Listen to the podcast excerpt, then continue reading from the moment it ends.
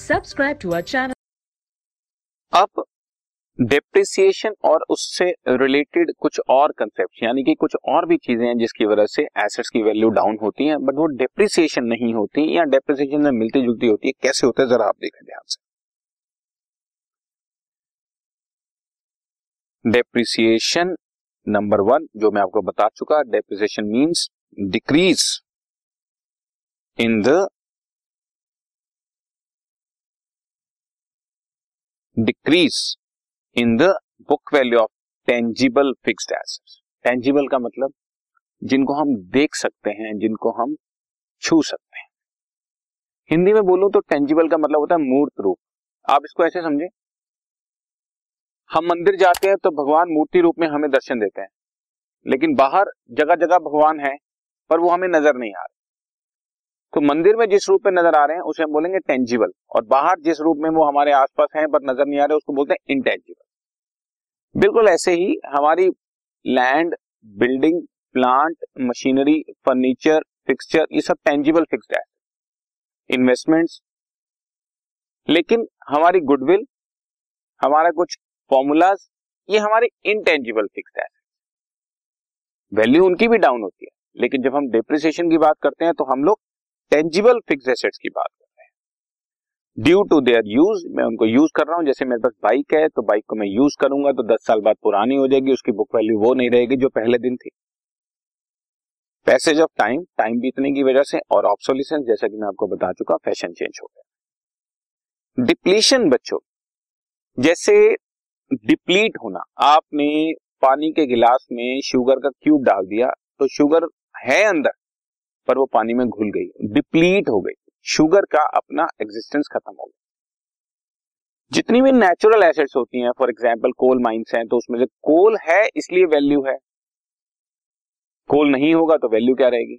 या ऑयल के कुएं हैं, उसमें ऑयल है तो वैल्यू है, ऑयल नहीं है तो वैल्यू खत्म। तो जैसे जैसे हम उसमें से वो नेचुरल उनके भंडार निकालते रहते हैं, डिपॉजिट्स निकालते रहते हैं, तो उसकी वैल्यू डाउन होती रहती है। So depletion is used in relation of natural resources like quarries, quarries मतलब mine, oil wells et cetera. जैसे जैसे मैंने बोला हुआ आगे भी, when natural resources are extracted, जैसे जैसे मैं निकालता रहूंगा और exhausted, exhausted, their value will be reduced and उसको हम बोलेंगे depletion. Am I right? Next है बच्चों आपके सामने amortization. Amortization मतलब होता है थोड़ा थोड़ा थोड़ा थोड़ा write off कर। जैसे फॉर एग्जाम्पल हमारे पास कोई पेटेंट राइट्स हैं, या हमने कोई प्रोडक्शन के राइट्स लिए हैं, या हमारे पास कोई फॉर्मूला है जिसकी over a period of time उसकी वैल्यू डाउन हो रही है, तो थोड़ा थोड़ा थोड़ा थोड़ा उसकी वैल्यू जब हम लोग अपनी बुक्स में से राइट ऑफ करते हैं, कम करते हैं, तो that is called amortization. So amortization means writing off of intangible fixed assets. So आप इसको ऐसे भी समझ सकते हैं, टेंजिबल फिक्स्ड एसेट्स के लिए हम लोग डेप्रिसिएशन वर्ड यूज कर रहे हैं और इनटैंजिबल के लिए हम एमोर्टाइजेशन यूज कर रहे हैं, like goodwill, patent, trademarks, copyright etcetera. ठीक है जी।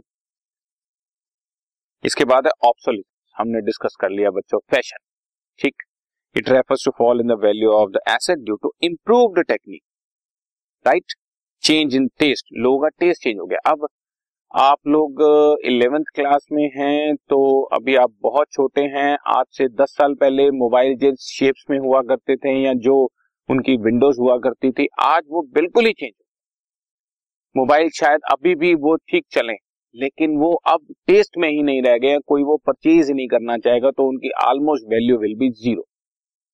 जो शायद कपड़े का फैशन, जैकेट का फैशन, जीन का फैशन तब था, अब वो शायद नहीं है, तो उसकी वैल्यू इस वजह से भी डाउन होती है।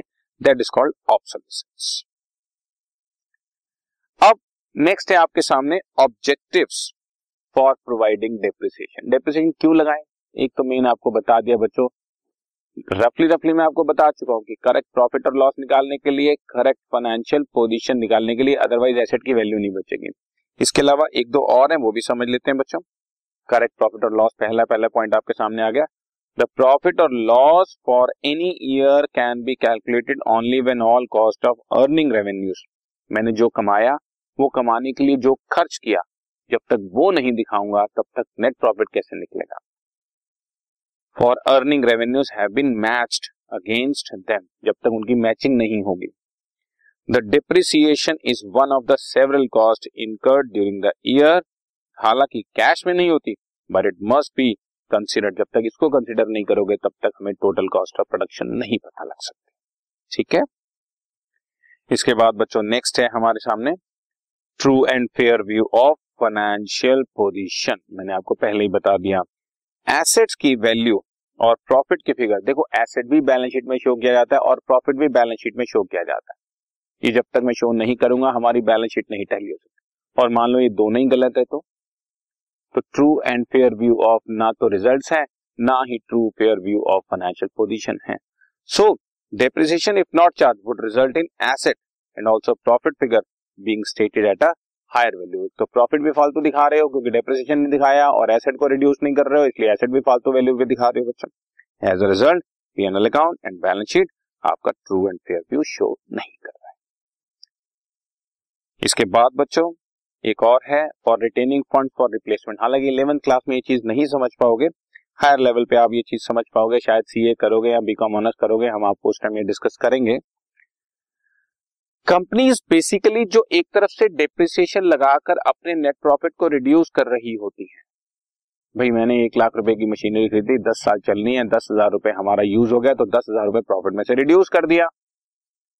उधर से दूसरी तरफ से वो दस दस हजार रुपए एक तरफ जोड़ भी रही होती है कंपनी. वो कैश में अपनी कंपनी के अंदर ही या आउटसाइड द एंटरप्राइज उसको कहीं इन्वेस्ट भी कर रही होती है, ताकि दस साल बाद जब इधर से एसेट की वैल्यू बुक्स में से जीरो हो तो उधर से मेरे पास एक लाख रुपया भी पड़ा हुआ हो ताकि मैं नई मशीनरी भी खरीद सकूं. समझ रहे हो ना, थोड़ा थोड़ा थोड़ा थोड़ा फंड्स, उसको बोलते हैं फंड्स फॉर रिप्लेसमेंट, भी डेप्रिसिएशन के बराबर हम लोग इकट्ठा करते रहते हैं.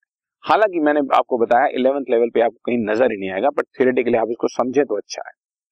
डेप्रिसिएशन लगाया, नेट प्रॉफिट की करेक्ट पोजीशन दे दी, बट दस साल बाद जब ये मशीनरी जीरो हो जाएगी तो नई मशीनरी खरीदने के लिए इकट्ठा पैसा कहां से लाएंगे हम लोग, तो उस पैसे को हम थोड़ा थोड़ा इकट्ठा आज से ही करना शुरू करते हैं.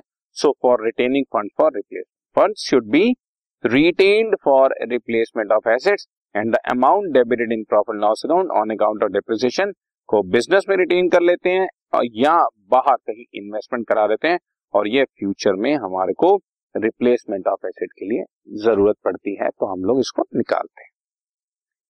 नेक्स्ट है बच्चों करेक्ट कॉस्ट ऑफ प्रोडक्शन. दो तीन बार बता चुका, कॉस्ट ऑफ प्रोडक्शन तब तक प्रॉपर नहीं होगी जब तक सारे खर्चे नहीं लेंगे, और सारे खर्चों में डेप्रिसिएशन अपने आप में एक बड़ा खर्चा है. समझ रहे हैं, ठीक है. इसके बाद है बच्चों मेथड्स ऑफ रिकॉर्डिंग डेप्रिसिएशन.